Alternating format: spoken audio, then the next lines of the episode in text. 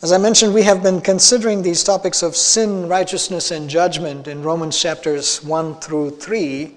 Now in Romans chapter 4, Paul presents a case study of Abraham, the forefather of the Jewish people.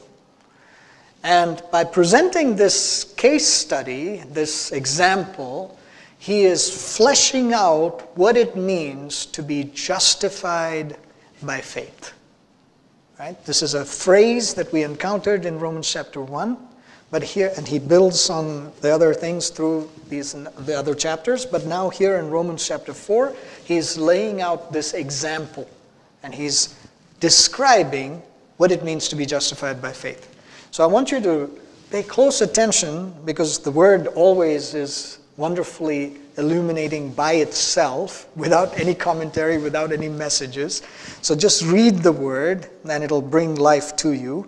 But I want you to pay close attention as we read from Romans chapter 4, verses 1 through 25. What then shall we say that Abraham, our forefather according to the flesh, discovered in this matter? If in fact Abraham was justified by works, he had something to boast about, but not before God. What does Scripture say? Abraham believed God, and it was credited to him as righteousness. Now to the one who works, wages are not credited as a gift, but as an obligation. However, to the one who does not work, but trusts God who justifies the ungodly, their faith is credited as righteousness. David says the same thing when he speaks of the blessedness of the one to whom God credits righteousness apart from works. Blessed are those whose transgressions are forgiven, whose sins are covered. Blessed is the one whose sin the Lord will never count against them. Don't miss these blessings that are coming here from Psalm 32, because these are the blessings that are stated for those who receive the righteousness of God. What is the blessing? Their sins are covered.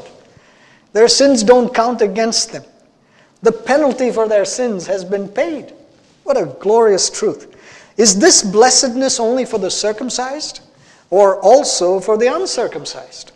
We have been saying that Abraham's faith was credited to him as righteousness. Under what circumstances was it credited?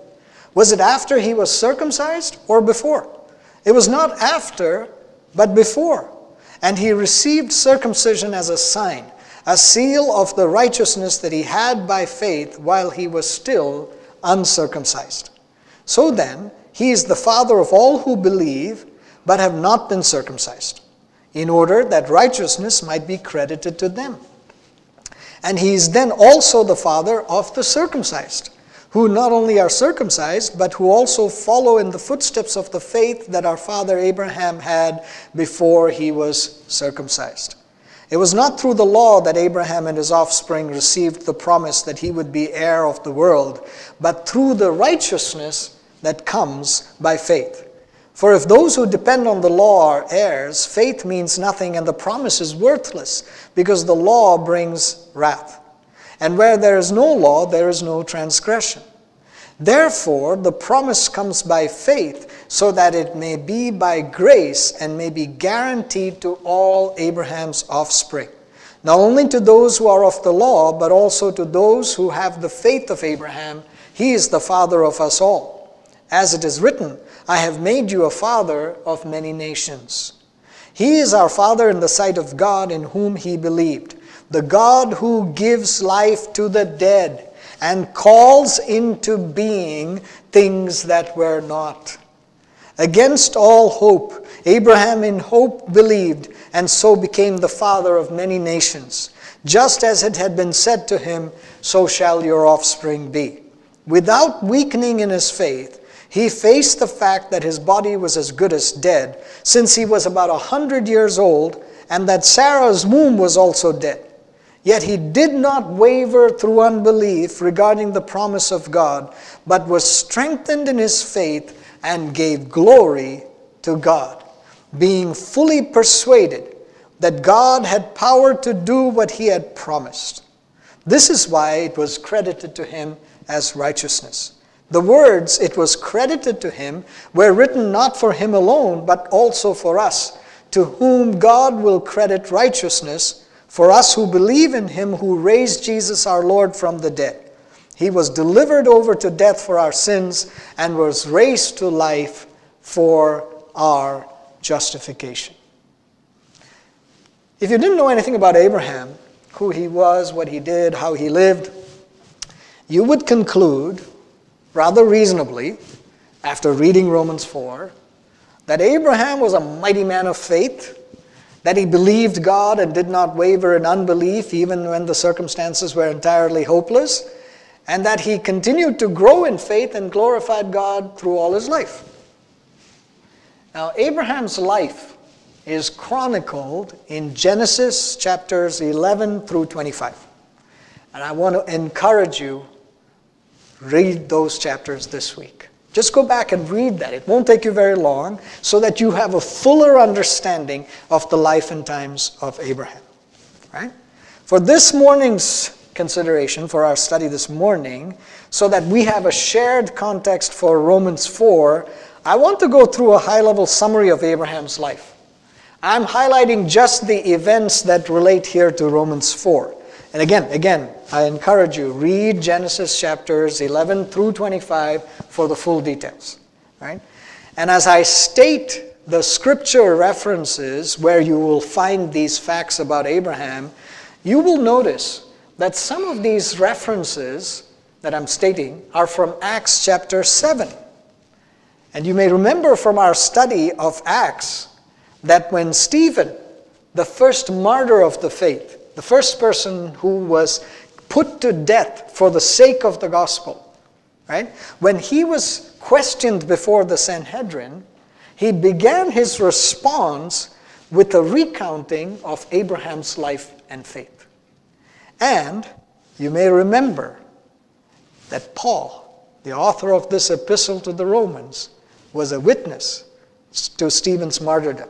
And most likely he would have been standing there along with the Sanhedrin when Stephen was making his statement. And here now in Romans 4, Paul makes a very similar statement about Abraham's life. So what's the summary of Abraham's life?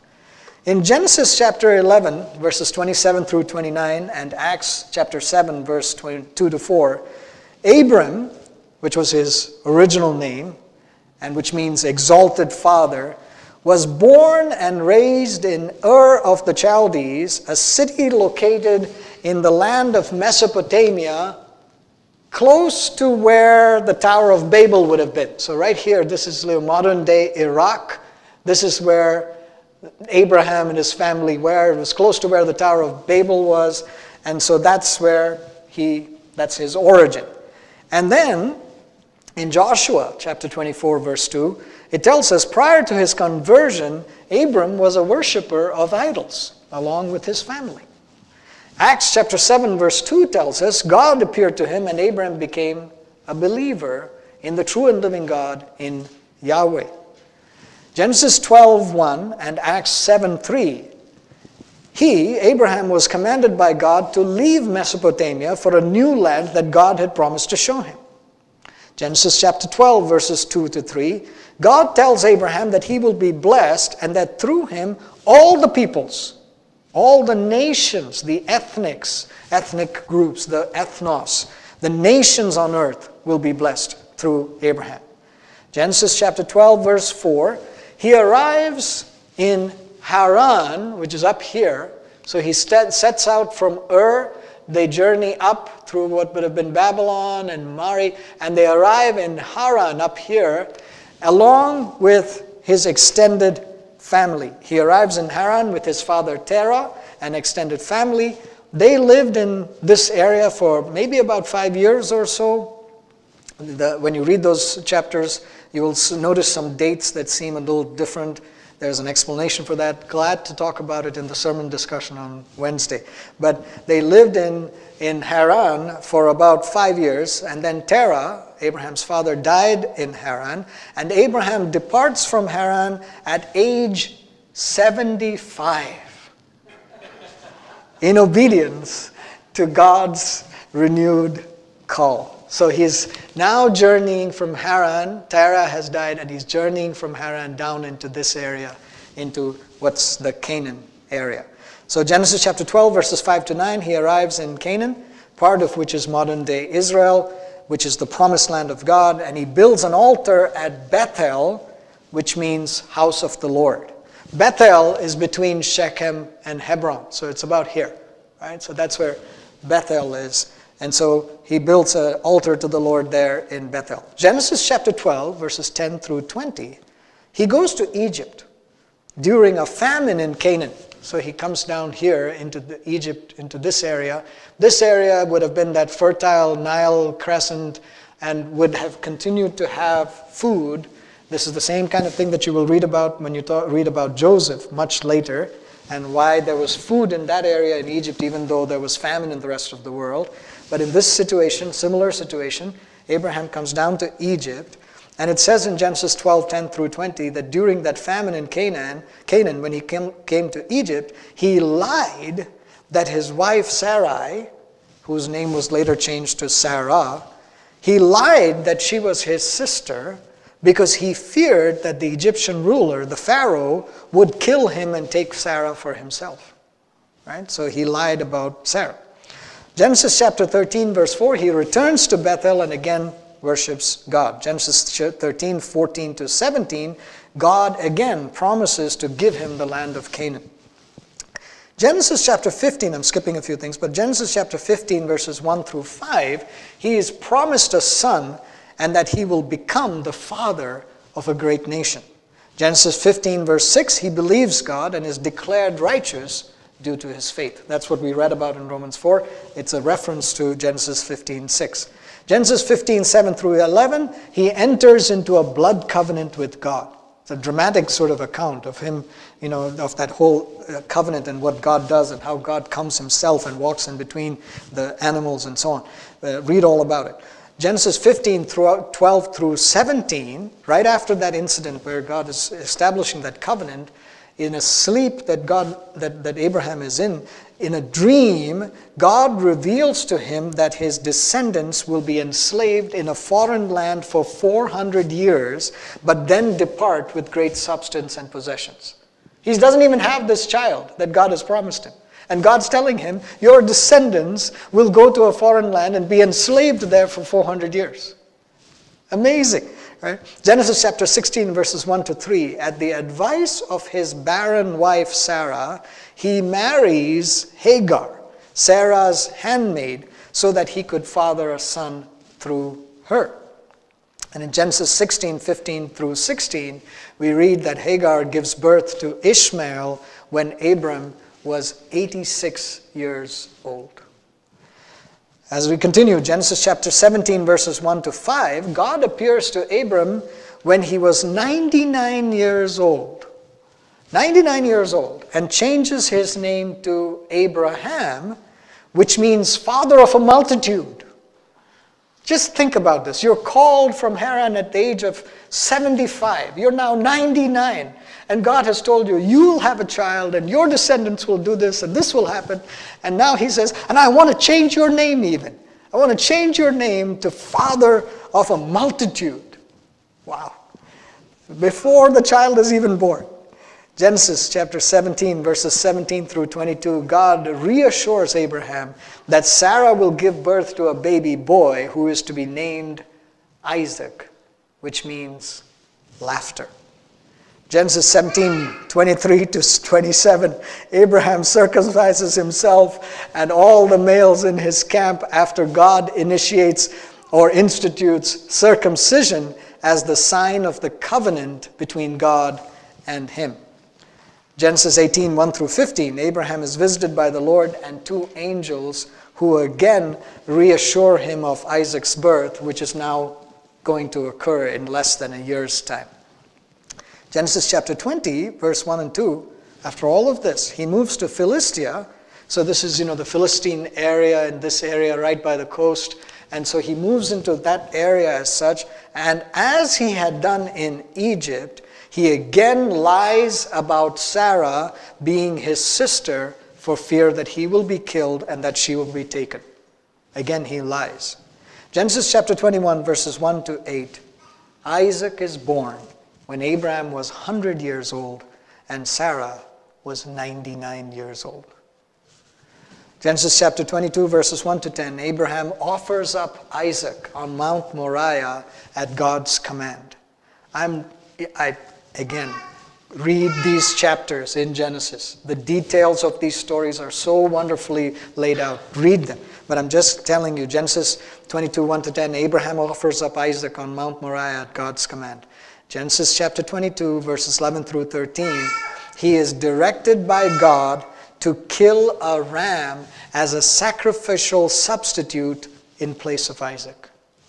Genesis chapter 22, verse 14, Abraham calls the name of that place on Mount Moriah, Jehovah Jireh, which means the Lord will provide.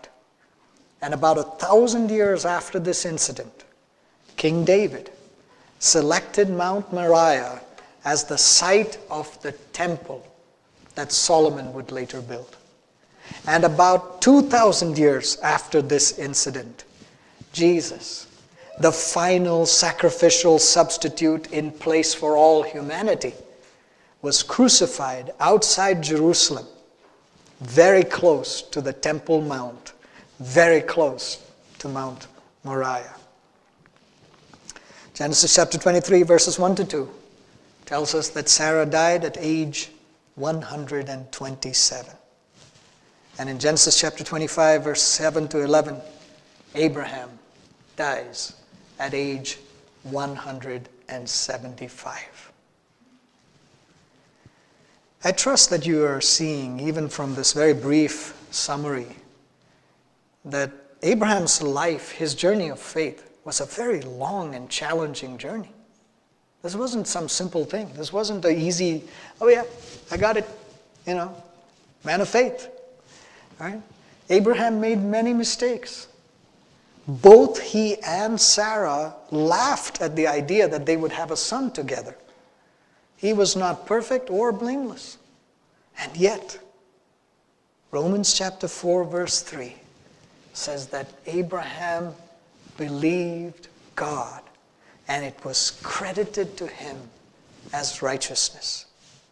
And in light of all that we've learned about sin, righteousness, and judgment in the previous weeks, here's the important point I want to make to you about what God did. God treated Abraham as though he was righteous. He's not saying you are righteous. He's not saying you've done all the right things. You've been perfect. He's saying, I credited to you, I treat it as though you are righteous. God is giving him credit for a righteousness that he did not possess. God is imputing a righteousness to Abraham. He's giving him a right legal standing. It's the same condition, the same situation that we were talking about that God does for us. The same thing is happening in the Old Testament. There is no different salvation. It's the same thing that the Lord is doing. He is imputing righteousness to Abraham. It's as if someone paid off your mortgage and accounted it to you, credited to you in the bank, and said, oh, in the bank's accounting, you're already done. It's all paid for. You're good. You didn't do anything. It was not any of your good works. You didn't merit it. You simply received it by faith. It's because Abraham serves as an example for us of God's justification by faith that right after saying this about Abraham in Romans 4:3, Romans 4:4 and 5 says, now to the one who works, wages are not credited as a gift but as an obligation. If you're employed and you're in some arrangement with that employer, when you receive your salary, you don't say, oh my, wonderful, what a great thing. You say, yeah, I was meant to get this. Right? In fact, it's not enough. But, we say wages are not credited to us as a gift, but as an obligation. However, to the one who does not work, but trusts God, who justifies the ungodly. He's not justifying the pure. He's not justifying the godly. He's not justifying the good. He is justifying the ungodly. When we were dead in our sins, when we were in our transgression, Christ Jesus saved us. That's the beauty of the gospel message and the beauty of the cross and the beauty of what the Lord has done for us. So that when we say, God who justifies the ungodly, when we see that, their faith is credited as righteousness. Salvation is not a reward. It's not that we did all these things and we got a reward. God said, oh, for this, this is not your incentive compensation, at the end of the year. You did a good job here. That's not the way that God is doing this. Salvation is not a reward for us. It is a gift. What a glorious truth. And so what kind of faith did Abraham have? What do we learn from him? Well, faith in God is to know that God's reality, God's promises, God's provision, God's word, what God has done, what God says is real. When we look around at our circumstances and we don't see that, faith is to know that what God declares is true, what God says is real, is greater than how we feel or how things appear to our senses. Faith is saying, God, what you have said is true, even though I don't see it, even though I don't experience it, even though I don't feel it. And if I don't feel it, how could it be true, right? Even then, Lord, I trust you. Faith. God promised Abraham descendants when there seemed no way for that to happen. Faith is holding on to what God says, despite our weaknesses, despite our mistakes, despite our feelings, and despite our perceptions. Oh, we say, oh God, I hold on to you. I hold on to you. And faith in God is to focus on the facts about God, not the facts that the world gives us. And again, there are plenty of facts that the world will give you about viruses and vaccines and care and mental health and treatments, and we've been talking about a number of these things, and the world will give you a lot of facts. But I want to ask you, do you believe the facts about God? Romans chapter 4, verse 20 and 21 says that Abraham gave glory to God, being fully persuaded that God had power to do what he had promised. Abraham believed that when God said, I will keep my word. I am not a man that I should lie. I will fulfill this promise for you. It didn't matter that it took 5 years, 10 years, 20 years, 25 years. He's able to say, I believe this fact about God. When God says, I am who I am, he says, I believe you. I hold to this. Faith is to focus on the facts about God. And there's a whole bunch of facts about God that we have covered in previous study, and when we've gone through the attributes of God himself and who he is, what he means to us and how he deals with us, how he loves us and how he cares for us as a father, as a mother, the Bible speaks in those ways, right? Not just as a loving heavenly father, but as a nursing mother that draws us in and holds us close to him. When we think about these things and we talk about these things, and we, even in the youth group in the last Friday, we were talking about that he leans down, he picks us up, he puts us to his cheek. These are the words that are used of the Lord. These are the facts about God, that he cares for us in these ways, that we would do this, and we talk about him, and there's so much more that you can see that are the facts about God. Faith is to say, Lord, I focus on these facts about you. I focus on these facts about you. And faith in God is to trust the word of God. Abraham didn't just think about God. I think, therefore I am. I think about God, therefore He is. No, it wasn't just about thinking about God, having philosophical thoughts, some understanding. He didn't just believe that God was able, but he got to where he was unwavering in faith. And it took that process, it took that journey, it took that development in him to get to where he was unwavering in faith, that if God has said this, then God would do it. That if God says, I will have a child in my old age, then I'll have a child in my old age. That's where God has given a specific word, and Abraham is believing the specific word of God for his situation. And I want you to keep that in mind as we get to our point of application.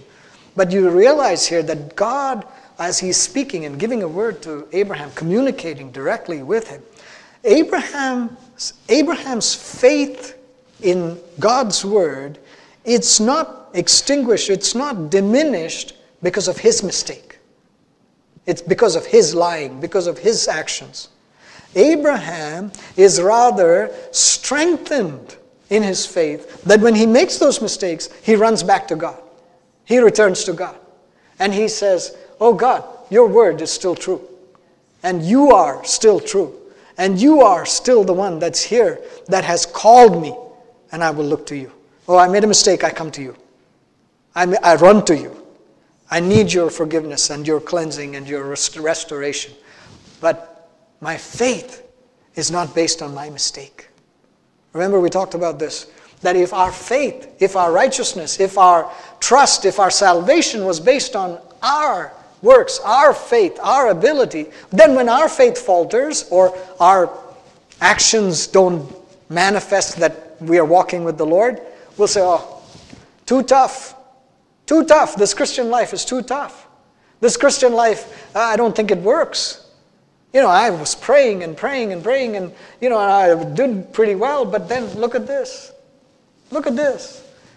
I couldn't help myself, but look at this. I don't think I can do this.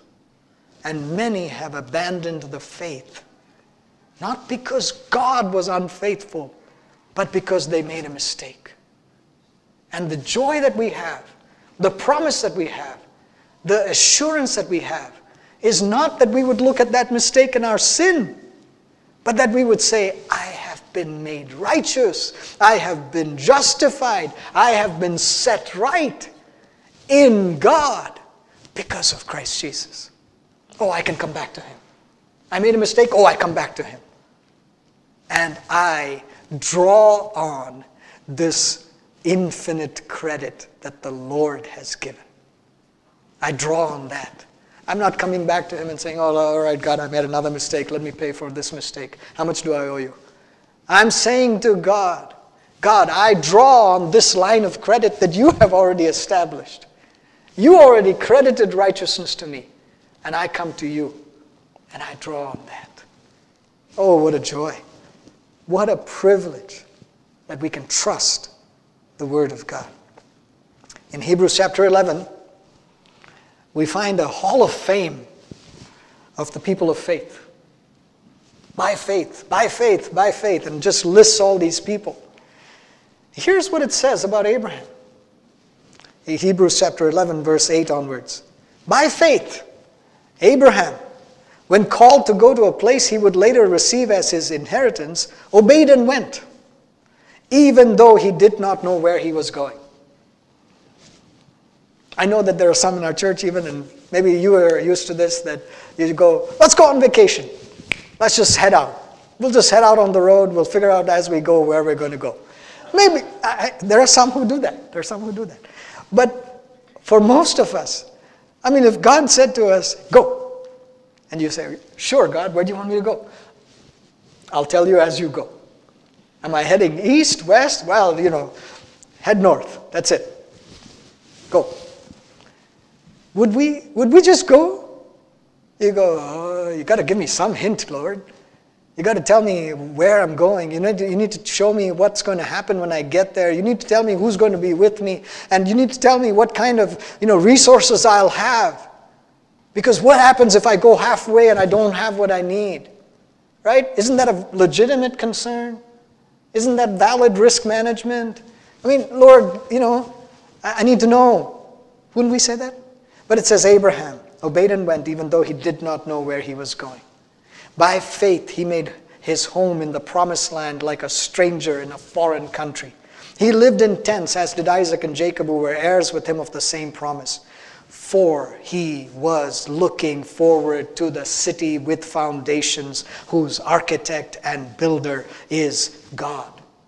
And by faith, even Sarah, who was past childbearing age, was enabled to bear children because she considered him faithful who had made the promise. And so from this one man, and he as good as dead, came descendants as numerous as the stars in the sky and as countless as the sand on the seashore. All these people were still living by faith when they died. They did not receive the things promised. They only saw them and welcomed them from a distance, admitting that they were foreigners and strangers on earth. People who say such things show that they are looking for a country of their own. If they had been thinking of the country they had left, they would have had opportunity to return. We're not citizens of this world. We're not citizens of any country that we come from or that we're even in. We're citizens of the kingdom of heaven. If we don't understand that, if we don't look forward to that, if we don't believe that, we will return to where we came. And so, if they had been thinking of the country they had left, they would have had opportunity to return. Instead, they were longing for a better country, a heavenly one. Therefore, God is not ashamed to be called their God, for he has prepared a city for them. By faith, Abraham, when God tested him, offered Isaac as a sacrifice. He who had embraced the promises was about to sacrifice his one and only son, even though God had said to him, "It is through Isaac that your offspring will be reckoned." Abraham reasoned that God could even raise the dead. And so, in a manner of speaking, he did receive Isaac back from the dead. As you study the life of Abraham and what it means to be justified by faith, you can better understand why Hebrews chapter 11 begins.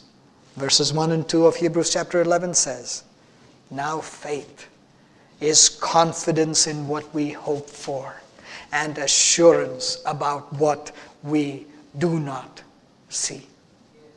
This is what the ancients were commended for. There's one more truth in Romans 4 I want to draw your attention to. Paul names three people in Romans chapter 4 by name: Abraham, David, and Jesus. It's a masterful way in which he employs the faith of Abraham, the forefather of the Jewish people, and the Psalm of David, the revered king of the Jewish people, to get to the most important truth about Jesus, the Savior of the Jewish people. Having established that Abraham's faith was credited to him as righteousness, and that David is confirming in Psalm 32 verses 1 and 2, the blessedness of those who have righteousness credited to them, then Paul writes in Romans 4, 23 through 25, the words "it was credited to him" were written not for him alone, not written for Abraham alone, but also for us, to whom God will credit righteousness, for us who believe in him who raised Jesus our Lord from the dead. He was delivered over to death for our sins and was raised to life for our justification. In that statement, Paul brings the Jewish and non-Jewish readers and listeners right to the gospel, back to the gospel. He establishes that the gospel message is in continuity with everything in the law and the prophets in the Old Testament. And he makes it clear that what is most important for us is what Jesus did. We, all of us, have been saved from our sins and justified by faith because of Jesus. Amen. And so, we respond and apply by living out our faith. We don't boast about what we do. Look at me, God. Look at all the good things I'm doing. And look at the exercise of faith. I stood in faith. I prayed in faith. And look at the answers to prayer that I got. Look at that.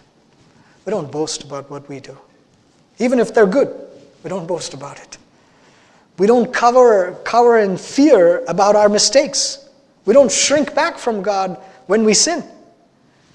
We don't come to Him and say, Lord God, we didn't do this thing, therefore I know that I'm terrible.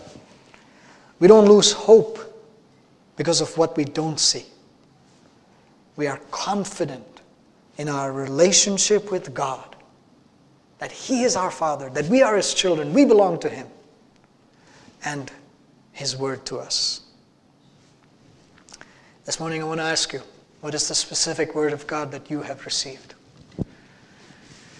Maybe 25 days ago, what is it, 1 year and 9 months is what, 21 months, so almost 25 months, you know. Maybe 25 months ago, maybe 25 years ago, maybe 25 days ago. What is the confidence? What is the word? What is the promise that the Lord has given you? What is it that the Lord told you will be true for your life? Maybe He didn't tell you that you're being called to a place that you don't know. Maybe He did. Maybe He called you to the U.S. Maybe He called you on mission to some other place. Maybe He's done something in your life that you just didn't even know what would happen when you got there. What is the specific word that the Lord has given you? What is the promise that He made to you? What is it that you stood on and said, this is of God? I want to encourage you that no matter how much time has passed, no matter what the circumstances, no matter how hopeless it looks, no matter how difficult, that you would come to God and say, Lord, I believe You. I trust You. I stand on Your promise and Your word. I am confident that You will keep Your word because of who You are, not because of me. I'm going to stand in faith. It's not faith in faith. It's not to say, I have great faith. It's, I'm going to stand on You. I'm going to depend on You. And I'm going to say to You, Lord, this is tough. This is heartbreaking. This is difficult for me.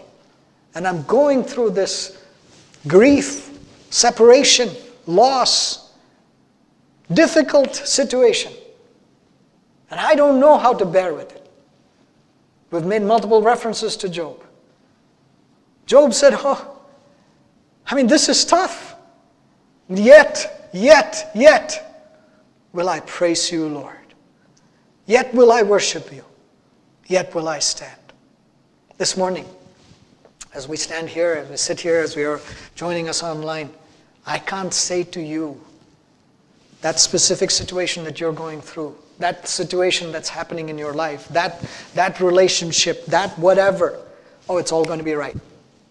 I'm not giving you a prophetic word that to each of you individually for your specific situation. In the next 3 days, this is going to happen. I'm not telling you that. By all means, wait on the Lord, listen to Him, receive those words from Him. But I am telling you today, no matter what, have faith in God. Our justification, our righteousness, our blessing, our hope, is not because of anything else than because we have faith in God Almighty. This week, what is the area you need to stand in? Maybe it's for physical healing. Maybe it's for restoration of relationship. Maybe it's for the establishment of a new relationship. And just not there. Maybe it is for financial need. Maybe it's for job. Maybe it's for some other provision. Maybe it is for a besetting sin that has overwhelmed you for all your life. And you say, Lord God, I need to be free of this. I need to be These chains need to be broken from me. What is it that you need to stand in faith for this week? I want to challenge you that you do, that you look to the Lord, because He is faithful. Heavenly Father, we thank you that, Lord, your word gives us such wonderful stories. Lord, if we had read just Romans 4, we wouldn't have realized what that full extent of Abraham's life was. But Lord, you gave us all the gory details, all the, Lord, the sin that he had committed, and you showed us that in the middle of all of the things that Abraham did wrong, he did one thing right. He stood in faith. He had faith that your word was true, that you were true, that you would come to, Lord, come to pass, you would bring to fruition and fulfillment what you had promised. And Father, this morning, for every one of us here, every one of us online, every one of us, Lord, we need to stand in faith like that for so many different situations, so many different needs. Lord, we need you. And so, Lord, we pray.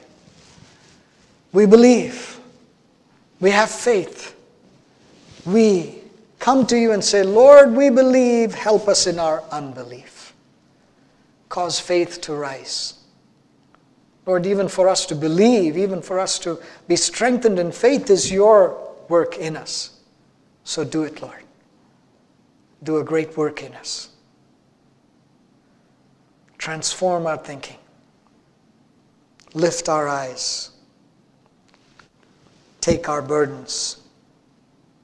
We cast them on you and cause us to walk in faith. In Jesus' name we pray. Amen.